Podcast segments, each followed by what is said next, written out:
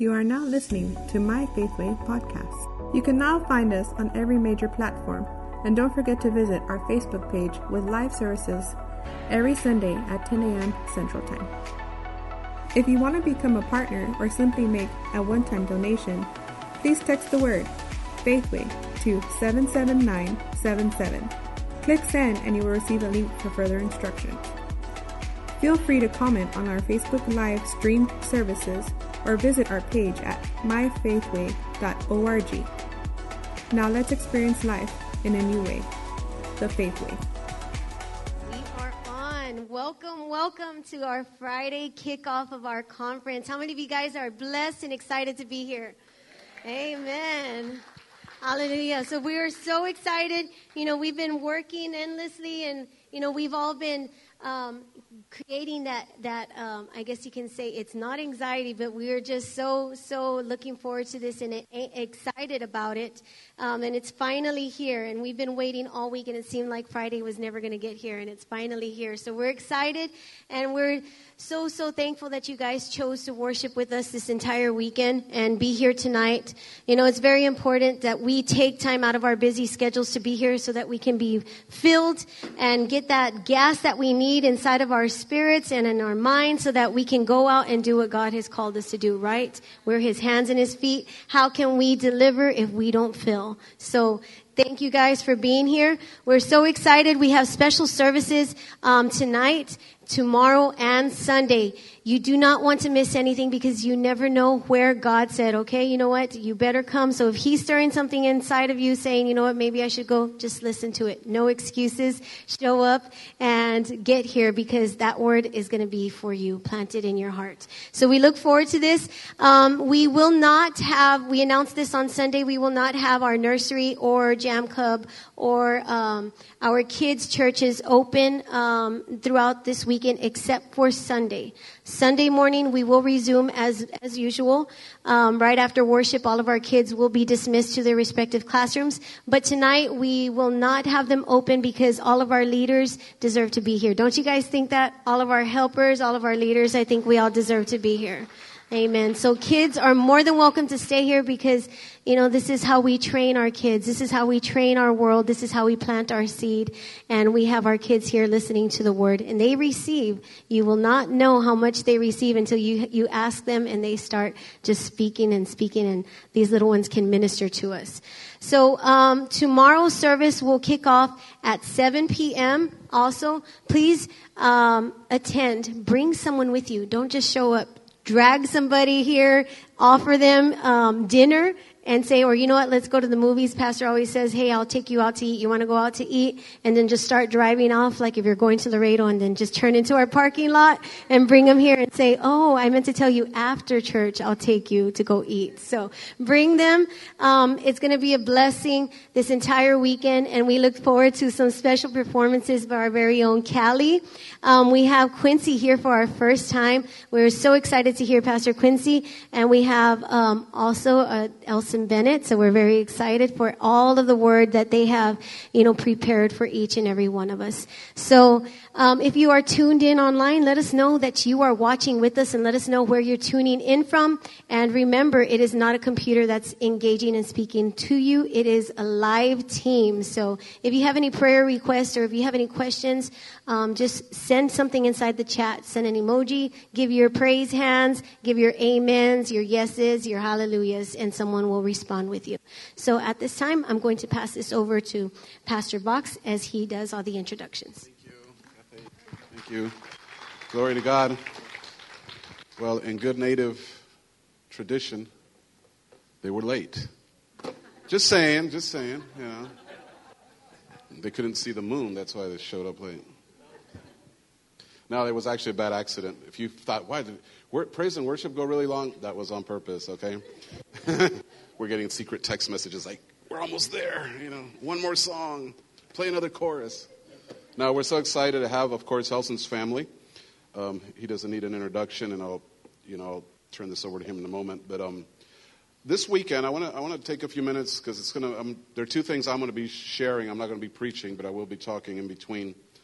You know, and don't leave tonight after after Quincy's done. We'll pick up tonight's offering, and I, and I want to teach a little bit on, on some of the things the Lord has given me. But I want to take just a minute because I know the Lord really spoke to me about, you know, this weekend.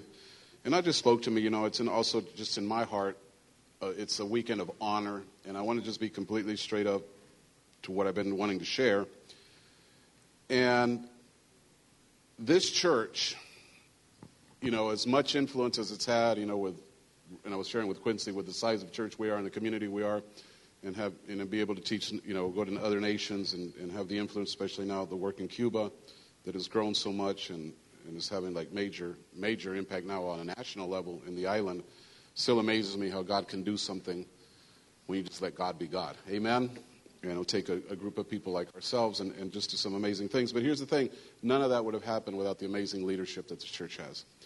And, you know, we've, we've navigated through some seasons in our own personal life. And I'm just being really honest with you, just brutally honest. If it wasn't for the quality of leaders that we have in our church, I'm not even sure if the church would be around today, you know. And we're going to honor them on Sunday, but I want to I want to share something and you know all those that work behind the scenes because you know those of you that show up, by the way, Friday night crowd, you guys are like the hardcore crowd. So God bless you, right?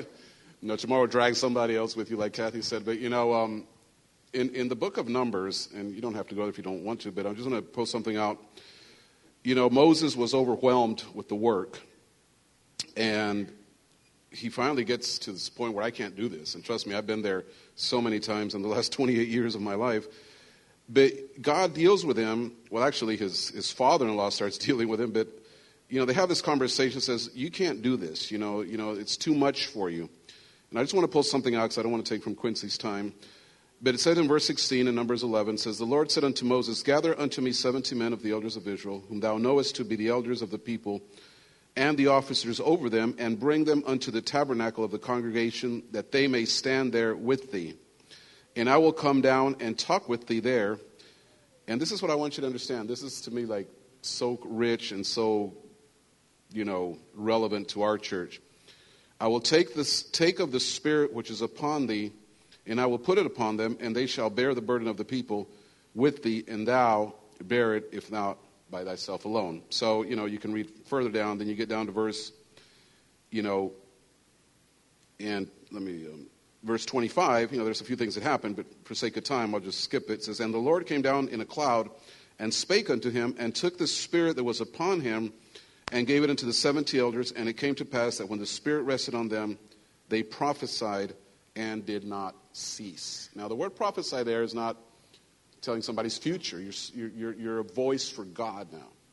And what I've seen, uh, you know, it's, again, I'm, I really want to dedicate this whole conference to, to faith-based leadership, you know, because – they've made this thing keep it, it keeps it going, you know. And, I, and we'll go through names, like I say, we'll honor honor them on Sunday. But you know, seeing you guys, you know, get around a vision, not around a preacher, not around a name, has blessed me so much, you know. And seeing that you guys picked up on the vision, that it wasn't about us, it wasn't about this, you know, because this is a different church. This is a very missions lean church. You know, we're very lean into missions more so than a lot of churches that I even personally know. And to see, you know, teams like the ones that went to Cuba this year, you know, just, you know, and just minister to the children, which was, you know, really on your own. You know, I just kept nodding my head. Pastor, you want to do this? Mm-hmm, mm-hmm, mm-hmm, mm-hmm. Then you guys somehow raised $14,000 and had nothing to do with the church money. You know, you guys raised it, went over there, blessed the people. And this is the thing that the church has to understand. I went back and I see it. You know, I've been going to Cuba for many years. But the seed that has been sown in the children's ministry and the youth ministry in Cuba, you have no idea the explosion that has happened in that church. I mean, it's, it's insane. I mean, we were insane because there's so many young people, so many kids.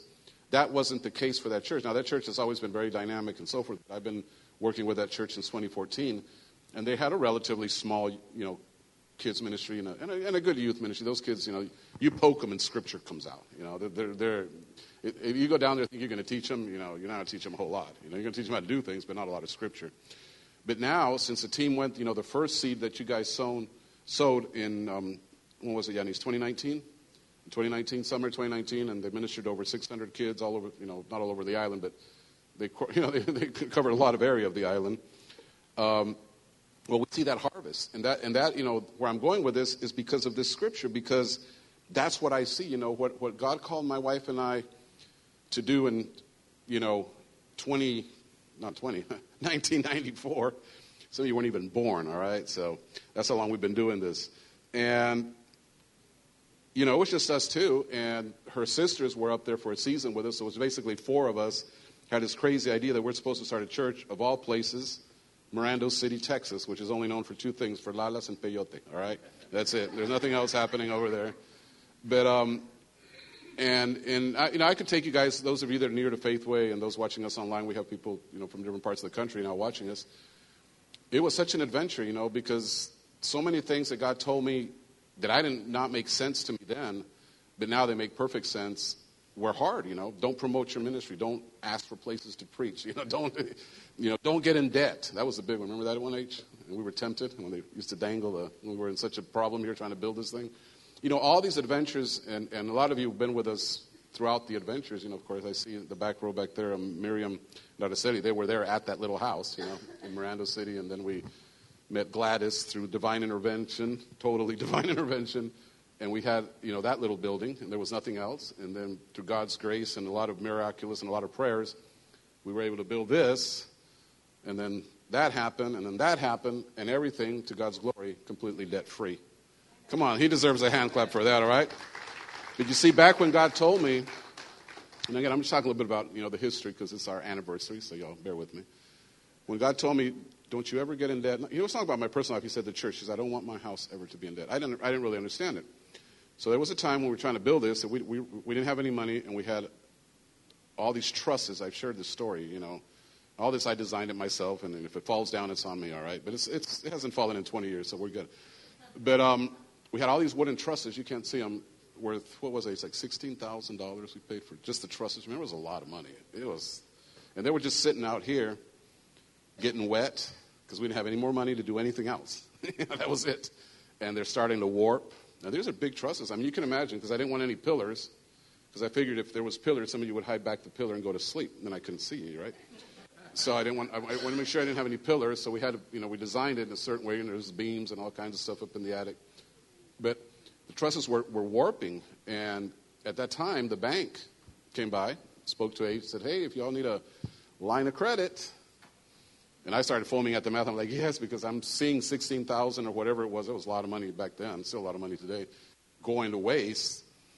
And then the Lord reminded me, I told you, don't get in debt. So somehow we navigated through like, okay, but no, all right?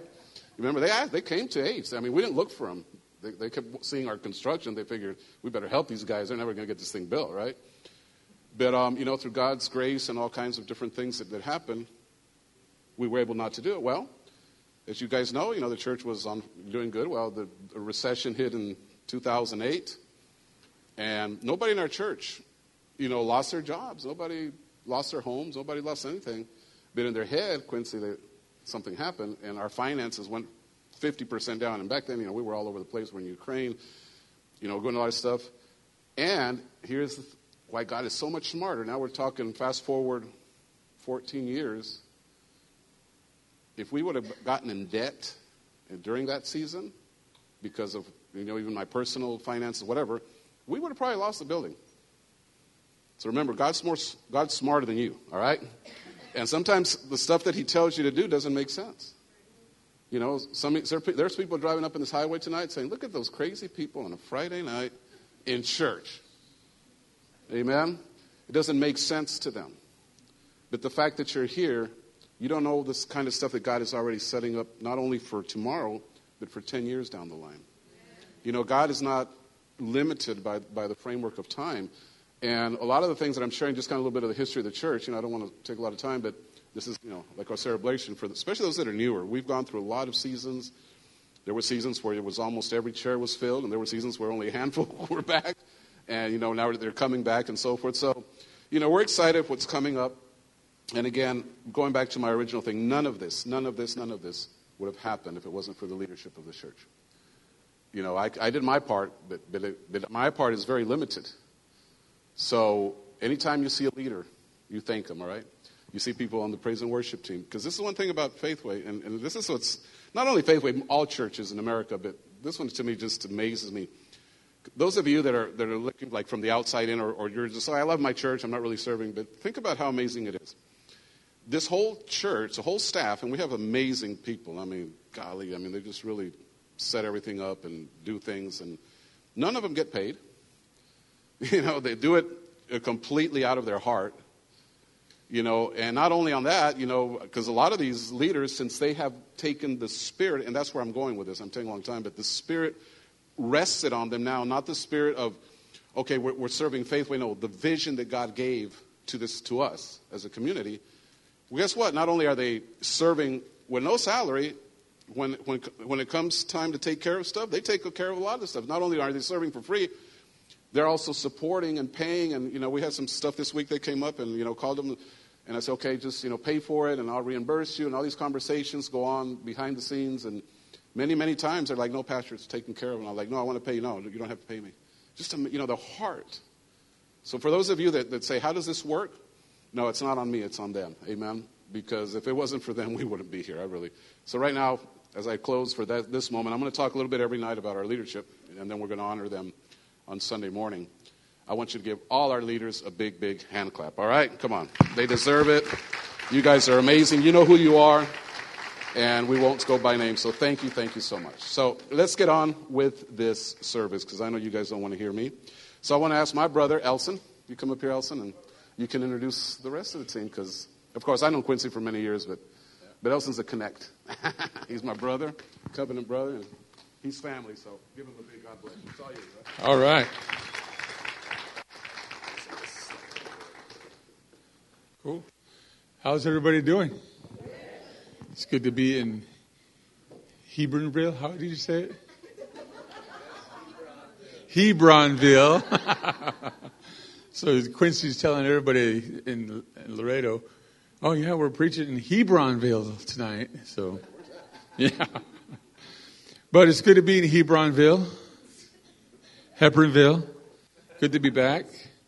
And uh, back to family. Good to see you. 28 years, right? Wow, this seems like yesterday, right? So another hundred years, you know, and um, the thing about a church like this is the vision and the heart behind that vision. I mean, it, it keeps it going, you know, year after year. And so through the bad, through the good, uh, it keeps going. And, and a vision really from the Lord. That's what's uh, very important that we get a vision from the Lord. So I don't want to take too much of Quincy's time tonight. I just want to introduce him. And um, all the way from South Dakota, he, he's a pastor there, Rapid City, South Dakota, and uh, probably one of one of the best native uh, ministers out there that, that, that focus on um, grace. And um, I'm the other one, so that, that's one, one of. Uh, no, I'm just kidding. So just one other. but why don't you go, uh, everybody stand and just welcome Quincy for the very first time to Hebbronville and to Texas. This is his first time to Texas. Come on up, Quincy. Quincy. Come on up. He's looking at he's looking at himself up there. He's like, but man, we've been running together how long? Eight years. Eight years, yeah. Nine. Eight. Yeah. So we. Uh, so he's the youngest. So we we've been picking on him the whole weekend. So, and uh, it's good that you're here. Amen. Amen. So it's all yours. All right. All right. Am I, am I mic'd up? Oh, there I am. All right.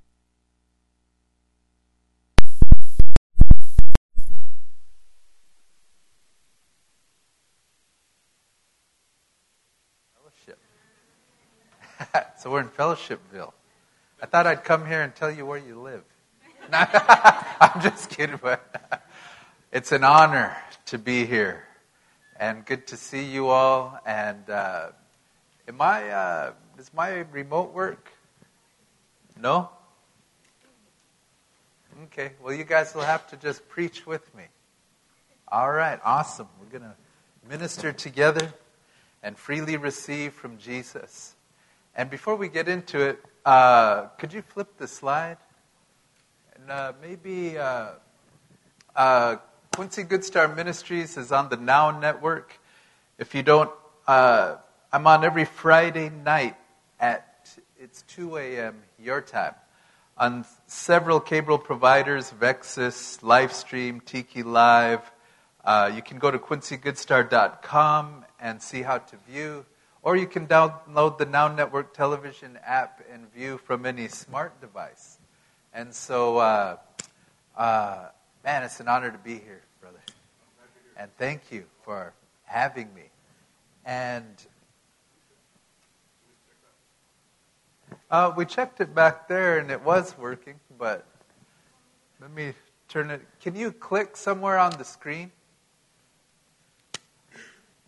What do they say? Unplug it and plug it back in. All right. okay, well, we'll just. How about when I go like this? Flip the slide. So you're going to have to watch me. Okay, all right, all right, all right. You're going to have to pay attention. I got the slides on here too, so I'll just go. All right? All right. Well, praise the Lord. You know, you can Google me and find out about me, but I want to talk to you about Jesus. You know, and while this message goes forth, I want to encourage you don't take notes. Uh, get the recording or go back to the live stream. Because while you're taking notes, you might just miss one word from Jesus that will set you free like never before. You know, truth makes you free. You know, and when Jesus said, truth shall make you free, he said this to people under the law who knew the law better than you and me, and he said, You shall know the truth, and the truth will make you free. So obviously, the truth is not what to do, what not to do. It's true, but it's not the truth of the gospel that makes you free. You find this phrase in the New Covenant the truth of the gospel. The truth of the gospel. You know, the law is true, but it's not that, it's not the truth that will make you free today. God actually says that the law will void your faith, and the law is not of faith. It's impossible to believe for God's blessings and try to work for them at the same time. This new covenant we are in, the Lord, He says, is a covenant of rest. Resting in what Jesus has finished for us. And from that foundation flows every blessing that, that there is peace, love, joy. You know, if you are trying to kick a bad habit, all these things not, don't come about by your performance, your trying, your doing, your achieving.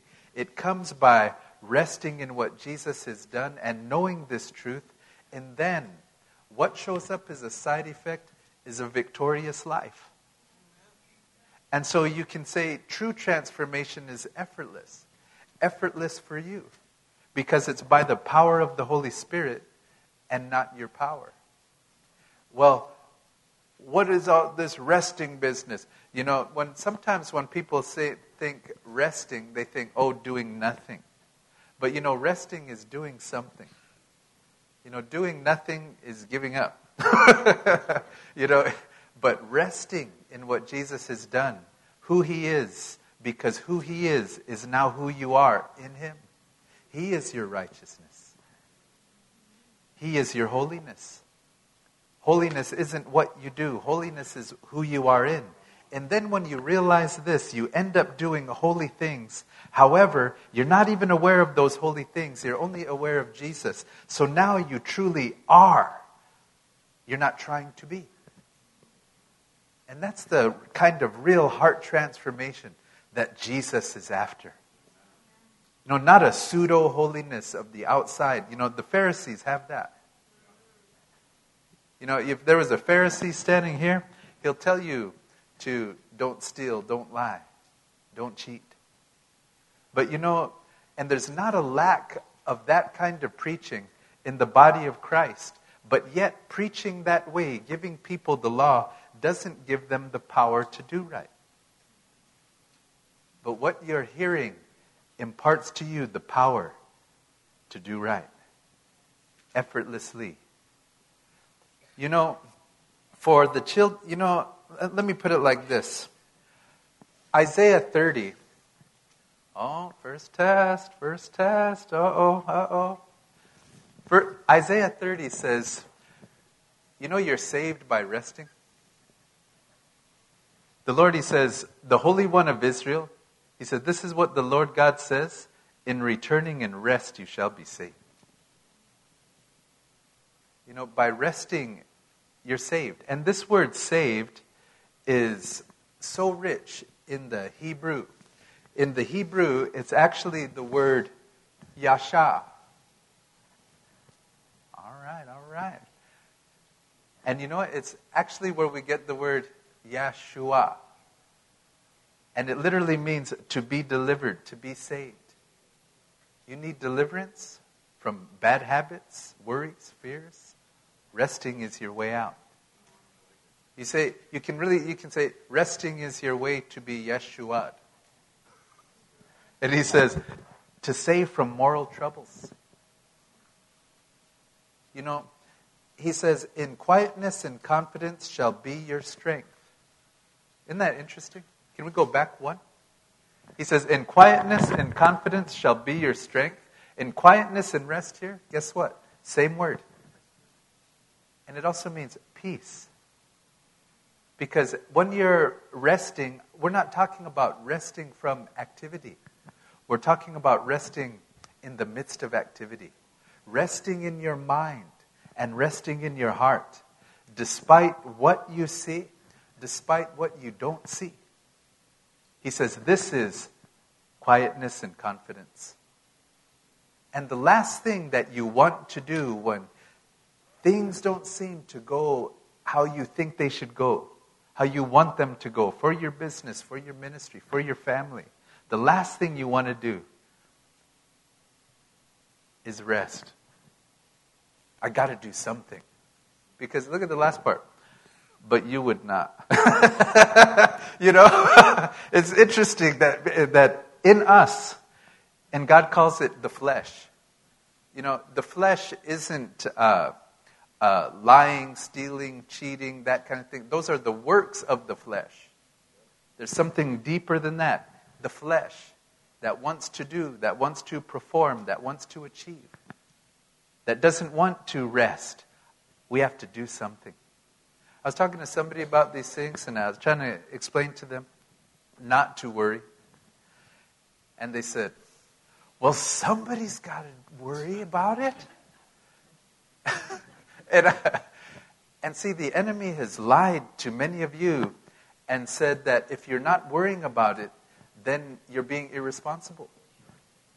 But the most responsible thing you can do is give it to Jesus. You know, Jesus, he operates in the realm of rest and the finished work. You know, you can't say to a man, put out your hand when you see that it's withered without seeing the finished work. Right? You know, you can't say to a man who's lame, stand on your feet if you don't see that the work is finished.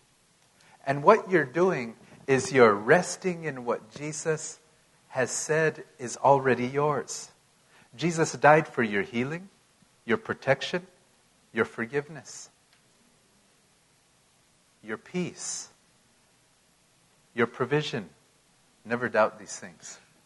Jesus, He died for you to have them. You know, you could really say too that, you know, it's interesting that when, when, when man fell, you know what the first thing they did? You could really put, put it this way as well. Man, he's in the middle of a finished work, right? God creates everything first and then creates man last and puts him in the middle of a finished work for him to enjoy. And then he loses his rest you can say. because and he loses his rest by not resting in who he already is. He he falls for a lie. And that lie is if you eat from that tree, you'll be like the Lord. Isn't that interesting? And that tree was the, called, called the knowledge of what's good, what's bad. It wasn't the tree of sin, it was the tree of the knowledge of what's good, what's bad. It typifies the law. And that's your average preaching today. If you keep the law, you'll be like the Lord. Wow.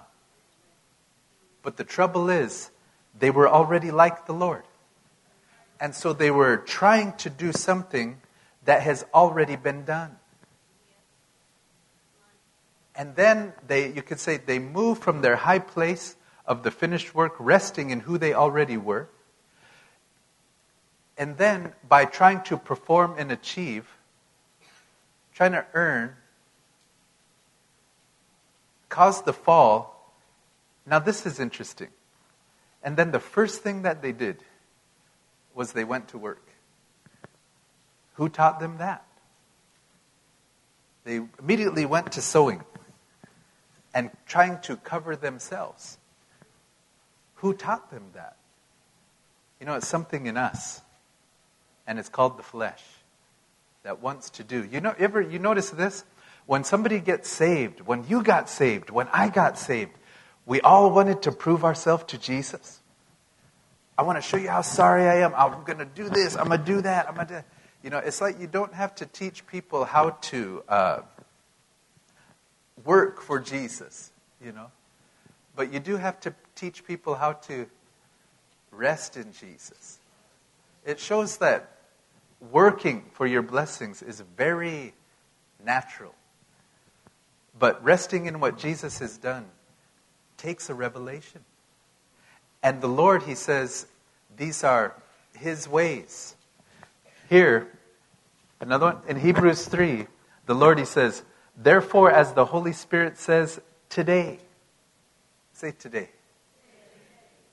if you will hear His voice, don't harden your hearts in the rebellion in the day of trial in the wilderness, where your fathers tested me, tried me, and saw my works 40 years. Say, my works. You it says, not your works, his works. And he says, Therefore I was angry with that generation and said, They always go astray in their heart, and they have not known my ways. Say, my ways. He says, So I swore in my wrath, they shall not enter my rest. Say, my rest. You notice this God's ways are ways of rest. You see it. My ways, my rest. Amazing. You know, when things go wrong, you know, the last thing you want to do, it's like in us, we want to do something about it. And when Pharaoh's chariots are coming and your back is against the Red Sea, the last thing you want to do is stand still. Right? And I used to work with horses when I was, I was going to say when I was young, but I'm still young. and uh, Belgians, and just hearing like three Belgians run, man, the ground, it thunders. And so you could imagine a whole army of chariots, horses, thundering the ground shaking, dust coming up on the horizon, and there's nowhere to go. I imagine in my mind's eye that some of them maybe jumped in. Maybe somebody, some left. Some weren't standing still. But you know, that's what God's direction was. He said, Stand still. He says, Because today you shall see my salvation. But that word salvation there in Hebrew, he said, you'll see my Yeshua. It's not the word for salvation, it's the word Jesus. Stand still because you'll see Jesus. And God calls these his ways. But what's amazing is we're not, I'm, we're not saying do nothing because when you're actually resting, you end up actually outdoing and outperforming anyone else who might be working for their salvation. This is the way uh, Paul put it. Paul said, I outlabored them all. He said, Yet not I, but the grace of God in me. Amazing. Then you just become aware of Jesus. You're not even aware of your deeds. You become genuine. You know, here, Hebrews 4 says, Therefore, since a promise remains of entering his rest, let us fear lest any of you seem to have come short of it. You know, this is the only place in the Bible where God tells you to be afraid of something. And he says, Be afraid. You're not resting in Jesus as your righteousness, in Jesus as your wisdom, your holiness, your redemption. He is everything that we are not. And who He is, is now who we are in Him as a gift. And He says, he says Be afraid you're not resting in this truth. Amazing. But you know what's interesting? You know, the Lord, He says, not to be afraid of your bills, not to be afraid of your health issues, not to be afraid of uh, your children going astray. He says, don't be afraid of these things. However, we are afraid of all those things, right? He says, don't be afraid of that. And we are afraid of those things. And the one thing that God says to be afraid of, He says, be afraid you're not resting. We're not afraid of that one bit. not one bit at all. and he says, For indeed the good news was preached to us as well as to them, but the word they heard did not profit them not being mixed with faith in those who heard it. He says, For we who have believed do enter that rest. You notice this the Lord equates believing with resting. There's no higher form of, you know, the highest form of faith is unconscious. You're not even aware of it. And so you can, and he says this we who have faith rest. You can read it that way. You know, when the tax man calls unexpectedly, or the bank account gets a hit unexpectedly, you can say, Oh, you know what? I have these promises that Jesus, He'll provide for my every need according to His riches and glory. And so you're not rocked by that. You know, Let's read on. He says, For he who has entered his rest, say his rest, has himself also ceased from his works as God did from his. You know, you hear a lot of things in your average Christianity. You hear this message quite a bit be like God, be like God, got to be like God, be like Him, do this like Him. Well, if you want to be like the Lord, cease from your works as God did from his. That's one you seldom hear, right? He says, You entered his rest. He says, Then you cease from trying to earn your blessings because you know that there's nothing for me to earn because I now have because of Jesus. This is what Jesus means by when you pray for something, he says, believe you already have it. Right? That's living in the realm of rest and the finished work. He says, believe you have it. He says, and as God did from his. You know why God quit working? Because the work is finished. it's real simple. But he says, Let us therefore be diligent to enter that rest lest anyone fall according to the same example of disobedience. Now, this is real interesting. You notice this the Lord calls somebody who's not resting disobedience. But you know what this kind of disobedience is? It's disobeying believing right. Because today in the new covenant, the Lord isn't judging you, basing you on your performance.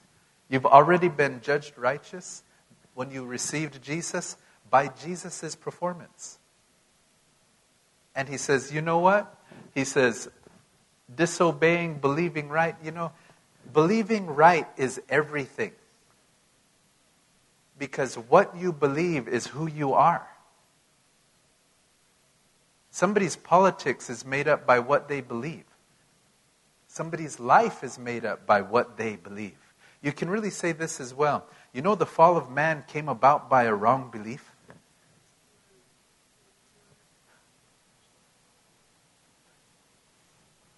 It was a wrong belief. Everything was finished for them. They were already like the Lord. And then they ended up believing wrong. And there was so much going on there in that, that lie of the enemy. Because one of those lies was you have to perform to become. Another lie was, you know what, God isn't that good. You know, he's, he's holding back from you. But if you eat from that tree, you'll be like him and you'll know how to get when all the while you already had it.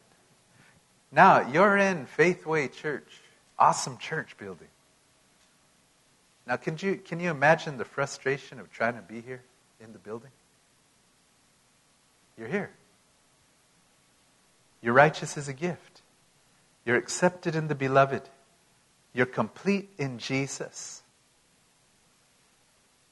Now, what do you want the Lord to do for you? You know, the Lord, He says, you notice this, and we all quote this verse, Hebrews 4:12, for the word of God is living and powerful. But you notice this, in the context, it's a word of rest. He says, make sure you work real hard to rest. Isn't that, isn't that an interesting statement? And somebody might say, well, resting, that's easy. Is it? You give it a try. when the mortgage is due. when nobody's tithing. Oh, I mean, you give it a try. I tell you what, this is why he says, work hard at resting. And this is interesting. It's the only place in the new covenant where the Lord says to work at something. He says, You want to work? Work hard at resting in this truth. And then he says this because the Word of God is living and powerful. It's a word of rest. You notice this? First it's alive and then it's powerful in your life. Amazing. I tell you what, you know, a man with withered legs cannot even attempt to stand if he doesn't believe that the work is finished.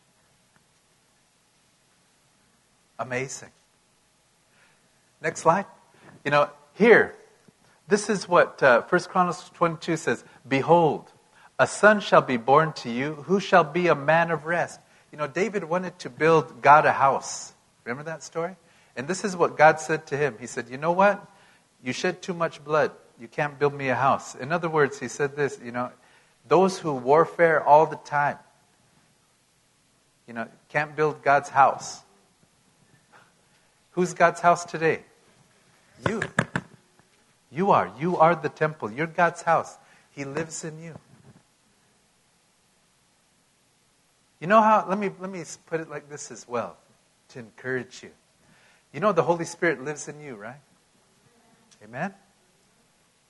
Now, the God who cannot even look at sin lives in you. That's how clean the blood of Jesus has made you. You are so clean so complete, so accepted in the beloved. The God who can't even look at sin lives in you. Whew, I just sense believing come alive. And he says this so he says, You know what? But a son will be born to you, and he'll be a man of rest. And I'll give him rest from all his enemies all around and his name shall be peace. Solomon means peace. He says, For I will give peace and quietness to Israel in his days, and he shall build a house for my name. You know, by rest, the house is built. What are you wanting from the Lord? It doesn't come by your earning. The only thing that comes that we, the only way we, anybody receives anything from the Lord is by grace. The chiefest blessing, salvation, did you earn it? No. How much more all the lesser ones? This is what the Lord the way the Lord puts it. As you have received Christ, so walk in him. That's what the scripture says. Did you earn Jesus? So walk in him. so walk in him. The Lord isn't holding back anything from you. That was a lie from the pit of hell that he actually perpetuated at the fall. You know, God, uh, He's not that good. You know, He's, uh, you, he, He's keeping you from that tree right there. But if you perform well enough, you know, you'll be like Him. Man, that's your average sermon. And so, the way that this house is built to get rid of worries, doubts, fears, anxieties doesn't come by learning to cope. You can go to a worldly seminar, seminar, a psychology seminar in the world, and they teach you how to cope. But our Jesus, our gospel, freely gives you victory to overcome. And while this message is going forth, these words of Jesus that are alive and that are powerful are going to places in your heart, in your body, in your mind, in your soul and, and imparting life to your mortal body, clearing out arteries you didn't even know needed clearing out, causing high blood pressure to come in normal range that you didn't even know needed it. That He's out there working on your nephew's behalf. I believe that's a word for somebody. On your grandchildren's behalf, on your, in your job, in your supervisor's heart, in the judge's heart and mind, in your attorney's mind all while you sit here resting at Jesus' feet, receiving from Jesus. You know, Jesus, he said that's the one thing that's needed. He says, one thing is needful. We would have believed him more if he would have said, you know what?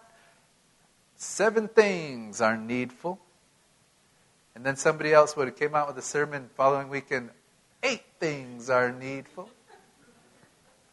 And then the next week, oh yeah, now there's nine things that are needful. I was preaching at a conference in uh, South Carolina, and uh, just uh, not too long ago, and now uh, they somebody brought out eight mountains, right? And so I leaned over to the person next to me. I said, "Soon to be nine. You know, I mean, that's how we do, though, right? You know, God gives Ten Commandments. The Jews give 613 more on top of that. I just gave you 10, you know. In our Lakota culture, we have seven sacred values at that. That's law to us, you know. And uh, then now there's 10. Then I ter- seen 12. We'll see more. but this is what the Lord, He says, you know, this is how your house is built. He says this he says, and the temple. Who's the temple? You. And he says this when it was being built, was built with stone finish at the quarry, so that no hammer or chisel or any iron tool was heard in the temple while it was being built. You know what that says to us? What the type is, the shadow? That there's no self effort involved in the building of this temple. None whatsoever. As long as you just believe correctly. Rest in this truth, in who Jesus has made you. Not who you're trying to be, who He has made you. He says all the rest will show up in your life. It's so important what you believe. Because, you know, Have you ever noticed this? There's a, there is a, a, a doctrine out called Galatianism, and it's actually mixing law and grace, and it's called Galatianism, which is neither, neither Old Covenant or New. And that's why Paul wrote to the Galatian church, because they were mixing Old Covenant into the New, which is neither. But when Paul wrote to the Galatian church, you notice Paul in all of his other epistles, he always says, Hey, grace and peace to you. Grace and peace to you. Even the most corrupt church, the Corinthian church, there was people going to temple prostitutes, there was people getting drunk at communion, there was sexual immorality running abound in there. And he even says, Grace and peace to you. And you all come behind and no gift. Except to the Galatian church. To the Galatian church, he punches right out the gate and says, I marvel uh, so soon that you turned away from the grace of Christ to another gospel. Who bewitched you? Let him be accursed, even if an angel comes and preaches that to you. Let that angel be accursed. He said he just comes out the gate and starts saying this stuff. Why? You know why? And why doesn't he do that to the most corrupt church? The Corinthian church. You know why? Because the Corinthian church, they got the right doctrine. And Paul knows as long as they continue to believe correctly, they'll be all right. They'll come out of it. They'll be okay. And he even says to them, the way Paul corrects them, don't you know you are the temple? So why would you unite the temple with a harlot? That's his way of correcting, reminding them who they are, who you are. But the Galatian church, because their doctrine is all wrong, oh my goodness, everything will be wrong. If the foundation is wrong, the whole building will be wrong. And so you've been trying real hard to not worry.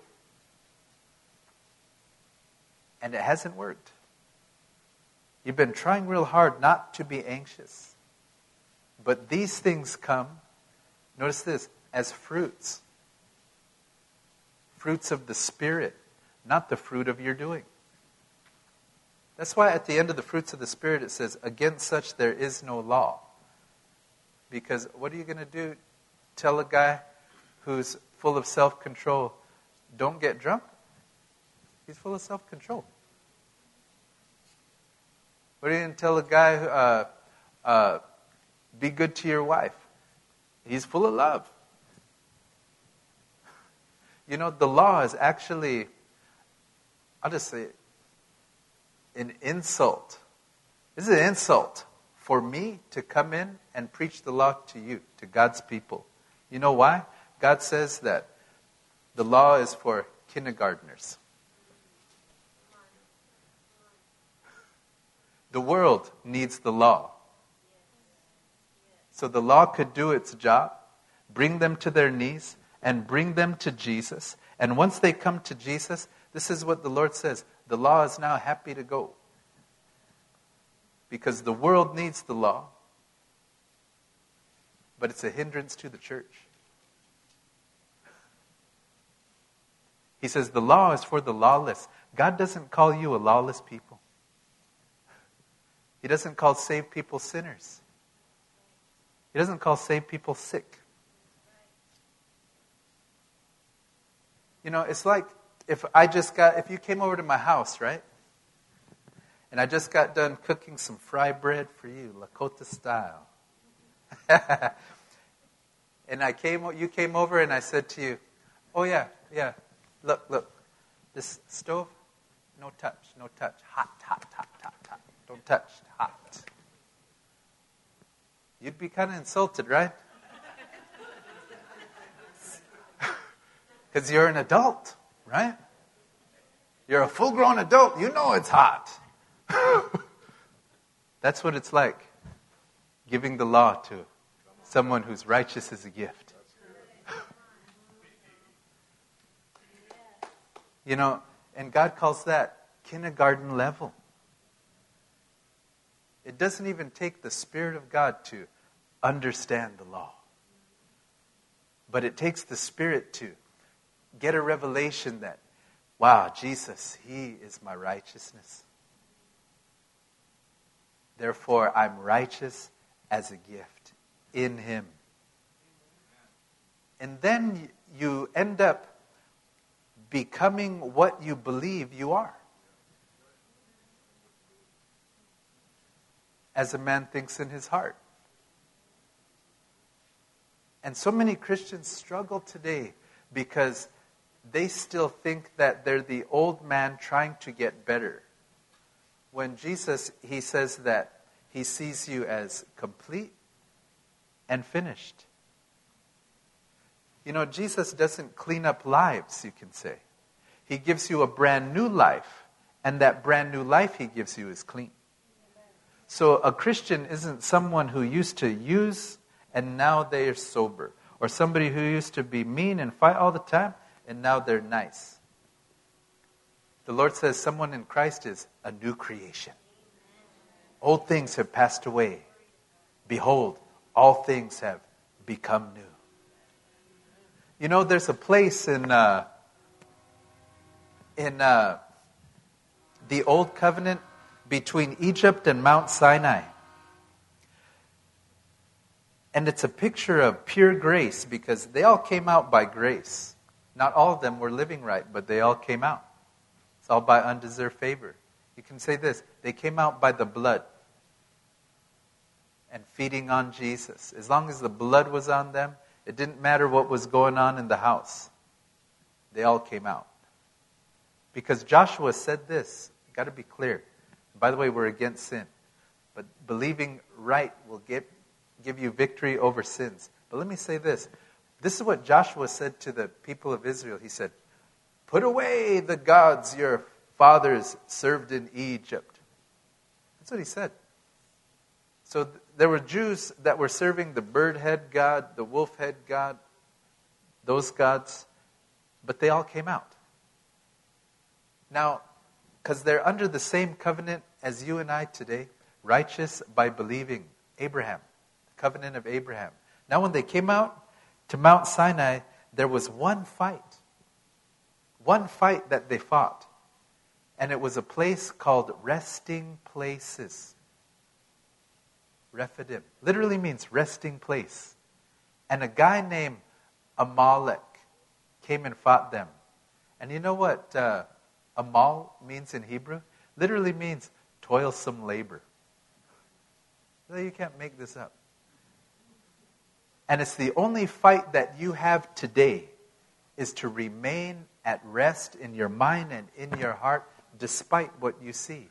That's the only fight that you have today. And then Moses, he sent Yeshua, Joshua, Jesus to go and fight. Who does the fighting? Yeshua. You know, it was awesome too because Moses, he got tired, right? And they were so wise because they said they put a stone under him. Jesus is the stone. And they said they made him sit down. You know, when John seen the 24 elders seated around the throne of Israel, you know what? He said he's seen them all sitting. Sitting is a position of rest. Today you are seated with Christ in heavenly places, a position of rest. And he says the elders were sitting when he seen them on the thrones. That means this those who are mature know how to rest. You ever notice this about the elders? He says, Let the sick call for the elders of the church. The elders ain't sick.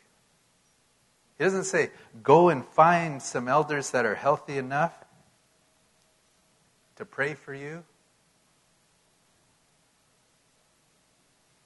And then,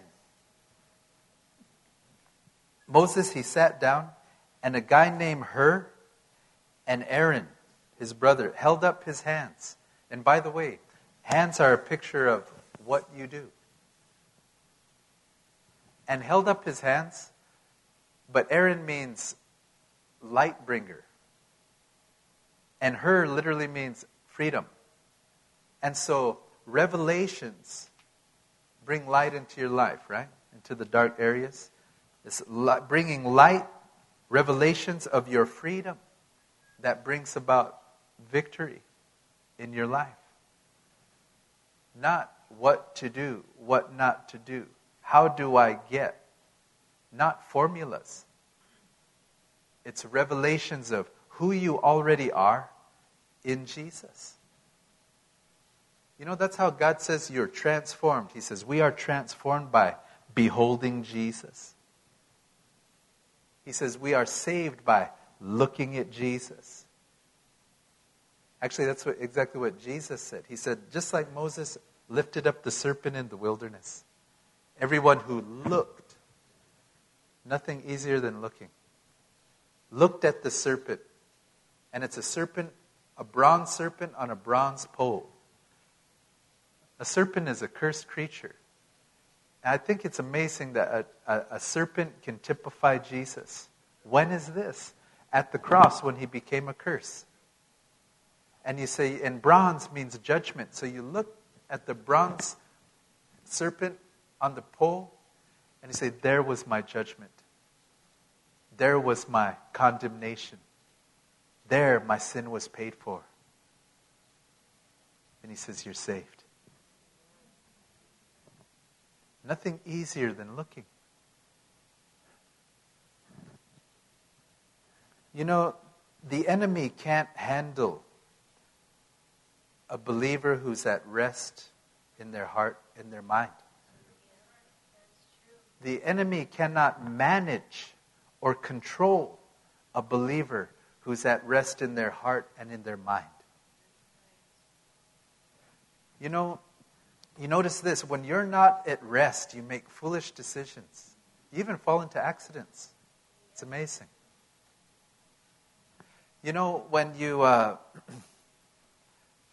and when you're not at rest in your heart and mind, you end up trying to control people. You end up trying to control situations as well. Oh, I, if I, I got to put this fire out and put this fire out, put this one out, and and uh, you know I, I got and you know so and so if they could just treat me better and I could get them to act right, you know, this is a person who's not at rest.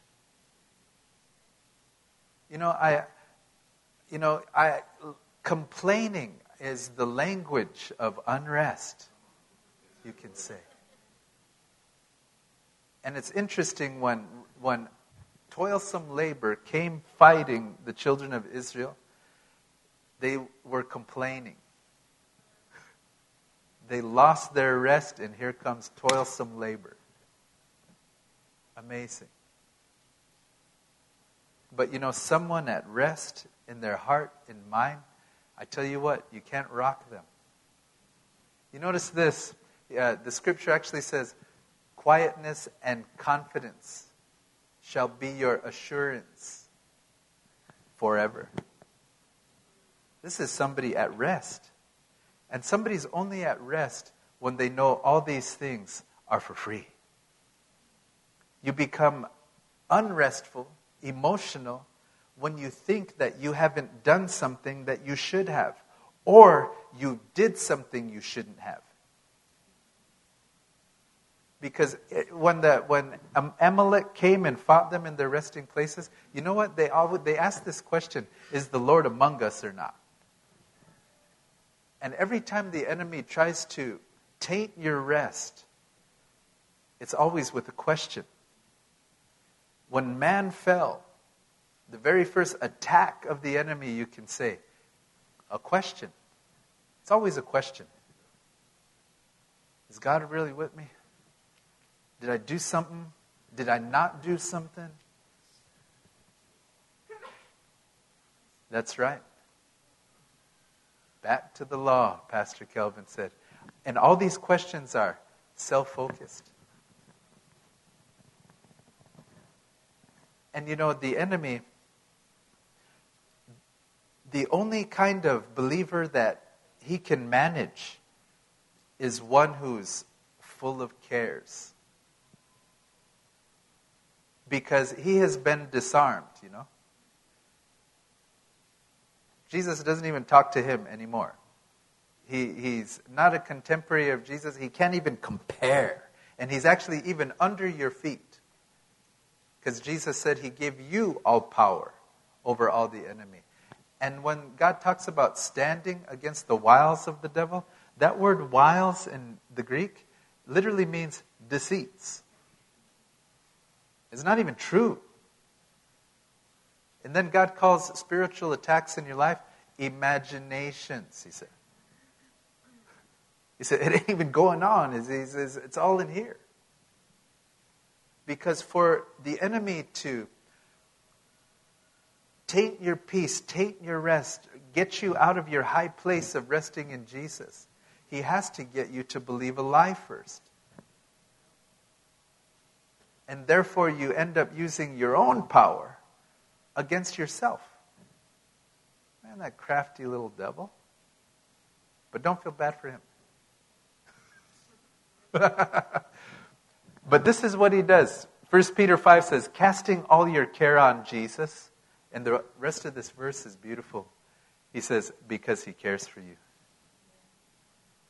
Jesus wants you to cast your cares on him because he loves you. You notice this? He says casting. It's not casted. Casted be one time. But all of us, we need to continually be casting all day, every day, throughout the day. Keep giving those cares to Jesus as they come.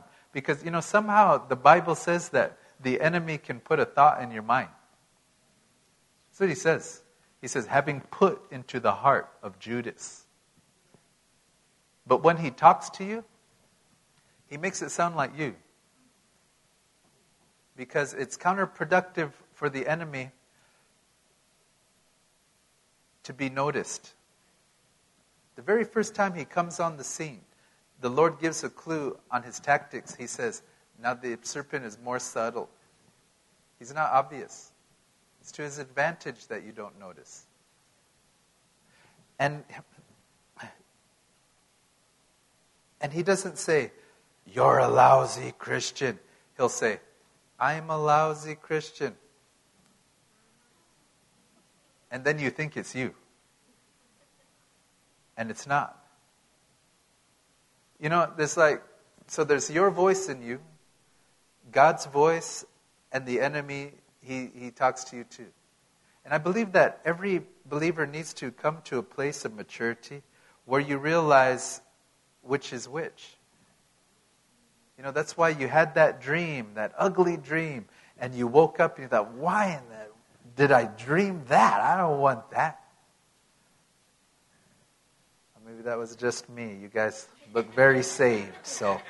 All right? because that dream wasn't your desires. It wasn't you. It was the enemy.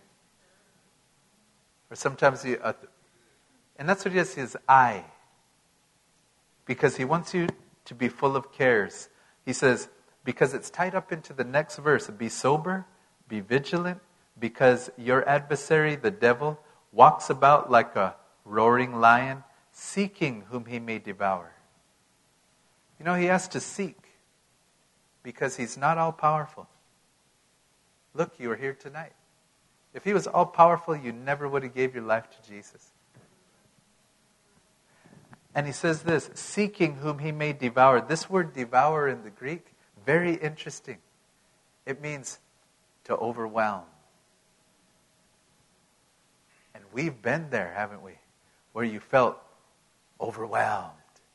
But you know what the Lord says? It's not real. It's only going on in here. Don't let it drop in here. And how it drops in your heart, he says, is by your saying. He said, Jesus, he said, take no thought saying, what are we going to eat? How do you take thought? By saying, what are we going to do? Is the Lord with us or not? What's going on? He says, don't take that thought. You know, the best sermon ever preached, the Sermon on the Mount, is all about rest. It's a no thought for your life sermon. He said, Take no thought for tomorrow. He says, Don't worry about your business. Don't worry about your clothes. Don't worry about your mortgage. Your heavenly Father knows you need all these things. He says, Seek the kingdom and his righteousness. You know, it's not your righteousness, his righteousness. He says that all these things will be added to you. Uh, that word added, you know what that means? You have. He didn't say given, he said added. Because you have. And so the enemy wants you to be full of cares. And it's amazing. The first place Jesus bled was from the mind, the head. And it's interesting to me, he's crucified on a place called, too called the skull. You know, the Lord, he says, it's with the mind we serve the Lord. And so the enemy wants to get your mind full of cares. And he says this he says, He walks about like a roaring lion. Roaring lion. You know, let the Bible interpret the Bible. And in Proverbs, God, he says, the wrath of a king is like the roaring of a lion. And so the enemy, his deceit is trying to get the believer to think that God is upset at you. God isn't all for you. God may be mad at you. That's why he's not, you're not seeing what you want to see. But you know what? if you're not seeing something that you want to see in your life, then it's not meant for me. You know, that's a position of rest. You know, where the Lord, He says to guard your heart, for out of it are the issues of life. That word guard in Hebrew, one of the definitions for it is accept. Accept it. You know, there's like power in acceptance. You know, when somebody tries, when, when, if you aren't in control of your emotions, you try to control other people because only if they didn't break up with me, and then you run over there and, will you please take me back because I will change. I won't do that. I won't like her pictures anymore.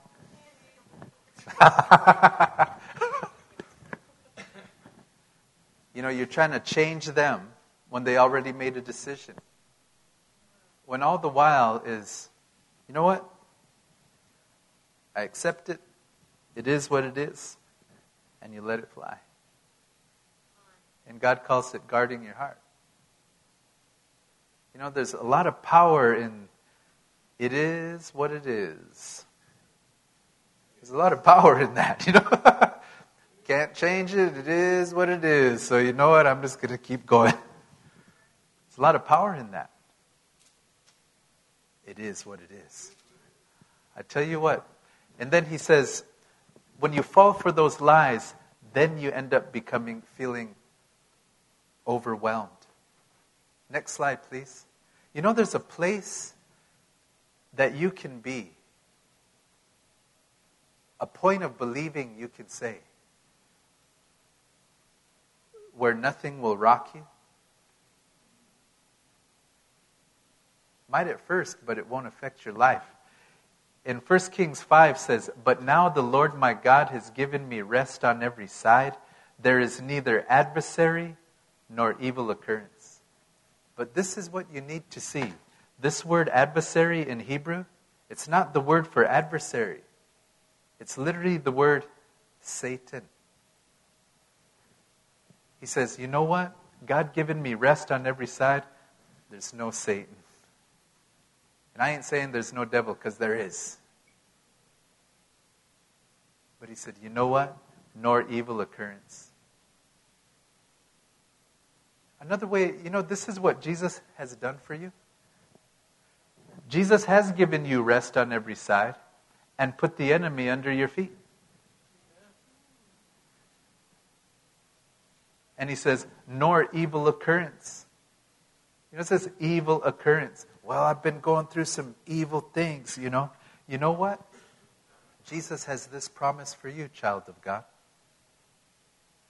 Whatever it is, he says, I promise I'll work it out.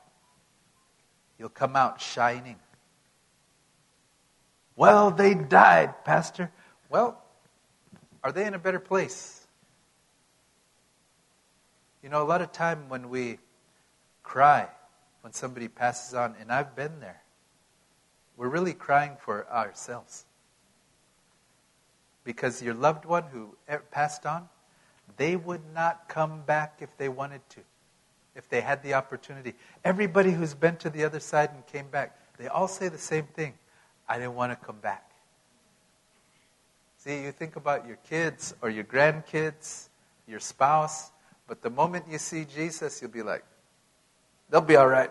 We'll see each other soon enough. I'm just going to stay here. They're okay. And Jesus, He actually promises you this from the Bible. You'll be together again. You'll see them again. And I believe that's a word for someone you'll see them again. You'll be together again. And that loved one who passed on, God says somehow they can see you. And they're cheering you on right now. From that great cloud of witnesses, they're cheering you on. They can see you. They're saying, Keep going, Mija. Keep going, mijo. We'll see each other again. You know, that's really by the Holy Spirit because I don't speak Spanish.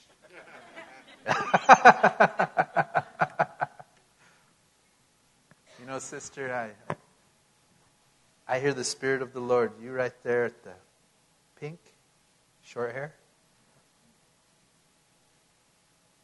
The Lord is saying that to you. You know, you experienced a, I hear the word great loss. And I hear the Spirit of the Lord saying, He's making up for it. He's making up for it. And for every tear, He's compensating you. And I hear the Spirit of the Lord saying that many of you have cried tears that have been seen, and some of you have cried tears that haven't been seen. And I hear the Spirit of the Lord saying that He's going to compensate you for every tear. You know, He says that He keeps track of your tears in a bottle. Why would the Lord do that? He always does everything for a purpose. And this purpose is because He's going to compensate you for every single one. Every single tear. He's compensating you. Every single one. In the name of Jesus. In the name of Jesus. In the name of Jesus. I, I hear the Spirit of the Lord saying, Heart palpitations. Who are you? Just put your hand up right where you are. Okay, all right. Was that you? All right, all right. Azaria, will you go back there and put your hand on her shoulder there? It's right in the corner, yep. I hear the Spirit of the Lord saying, You're not going to experience those anymore. Father, in the name of Jesus, Father, we declare our sister healed and whole. And Father, thank you, Father, for strengthening her heart, giving her a brand new heart. In the name of Jesus. In the name of Jesus. Amen. Amen. You know,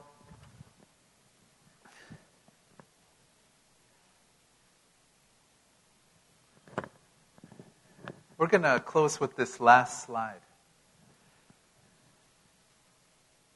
But the Lord, He says, having been justified by faith, you have peace with God.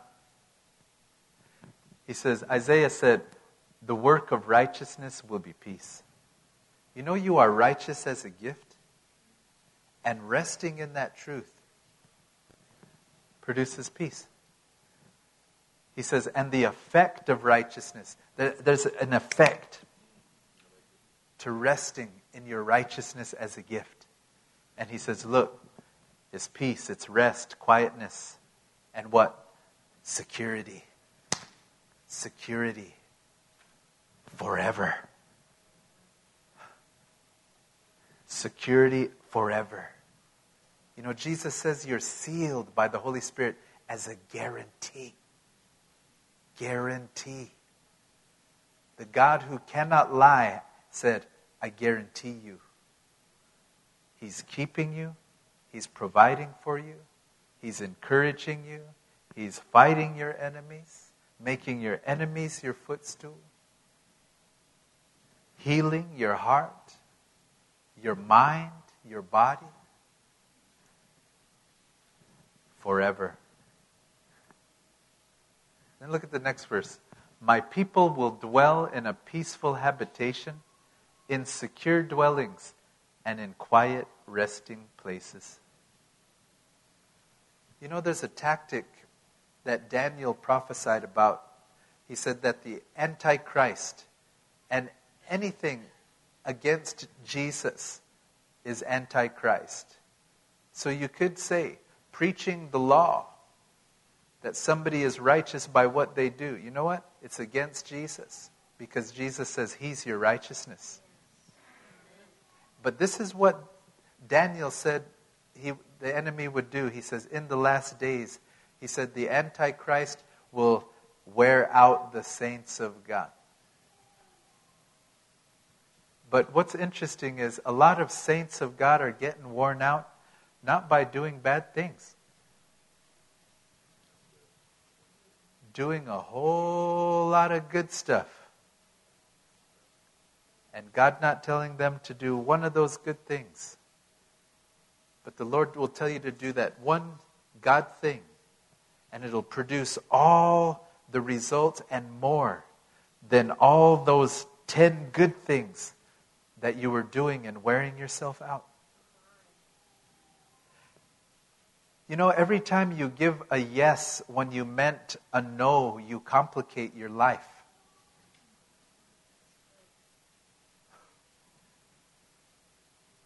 But you, th- but, but the enemy has lied to you and said, "Oh, you, you can't say no. You're a Christian. You got to be good." And it's bad if you say no. You need to love yourself and say no. And remain at rest that you are righteous as a gift. And I hear, and you notice this, you know, Psalm 23. It's like the world's most famous psalm, you know?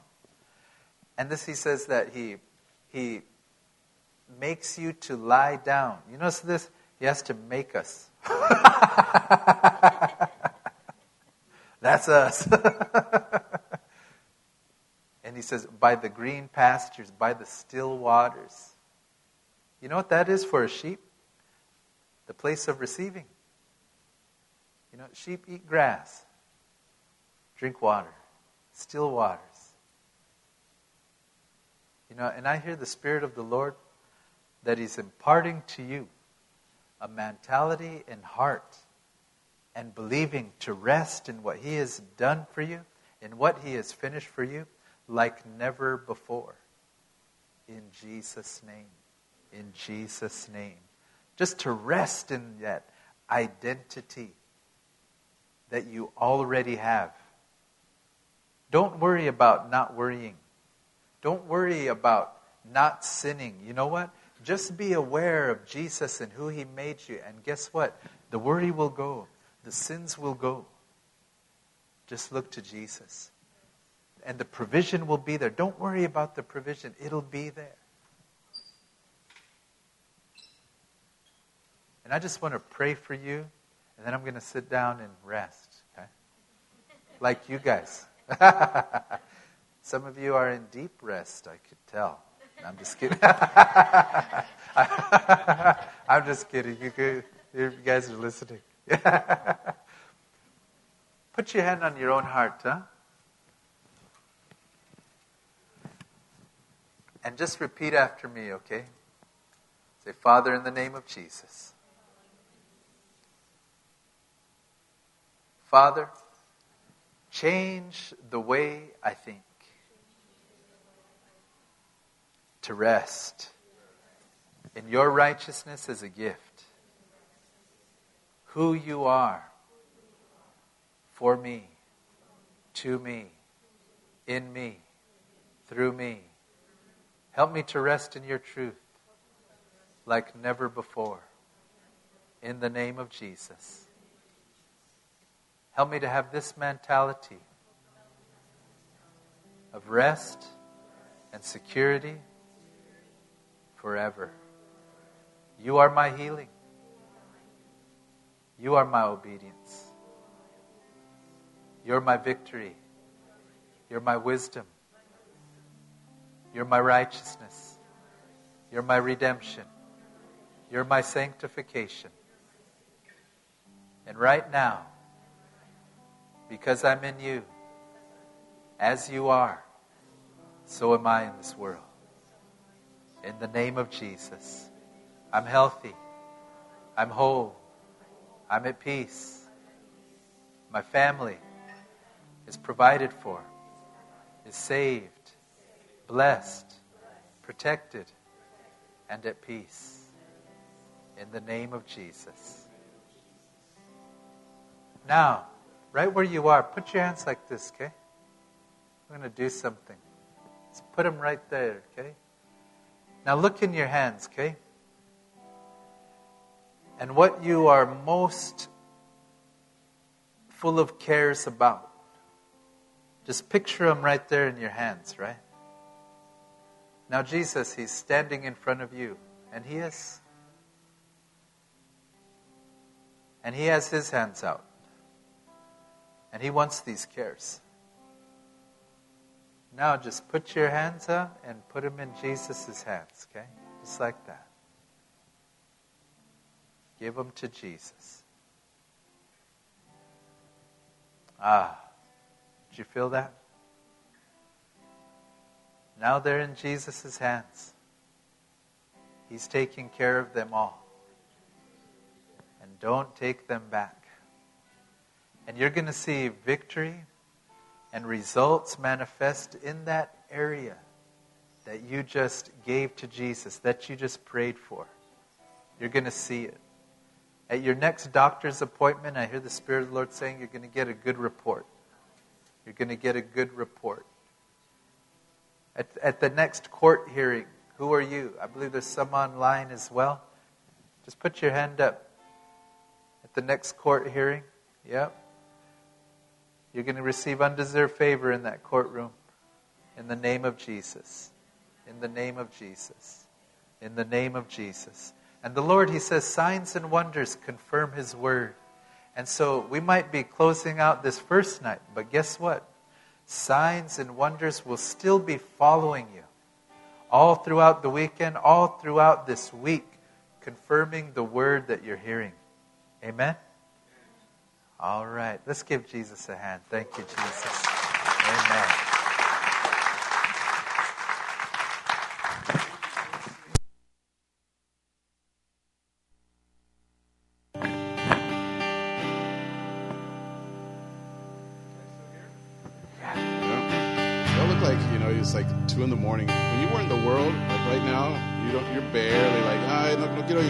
Llegar muy temprano. Thank you, Quincy. You know, it's amazing. You know, Quincy, I, I you know, I didn't, I didn't tell what we're on or what we're talking about. But those of you that are from our church heard it. We've been like six weeks on digging around the Sermon on the Mount and learning about all that, and he brought it up. So I just love when the Lord connects all that and.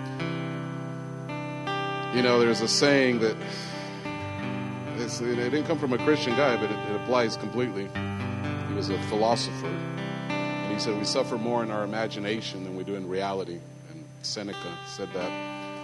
And, you know, this thing is not hard, church. This thing is not hard. Religion has made it hard, legalism has made it hard. All these things have made it very complicated. But, you know, serving God is not hard. Amen. I'll take a few moments of your time, and I'm going to let them, you know, they had that situation in Laredo. They weren't able to get here on time, so I'm, I want them to set up their tables.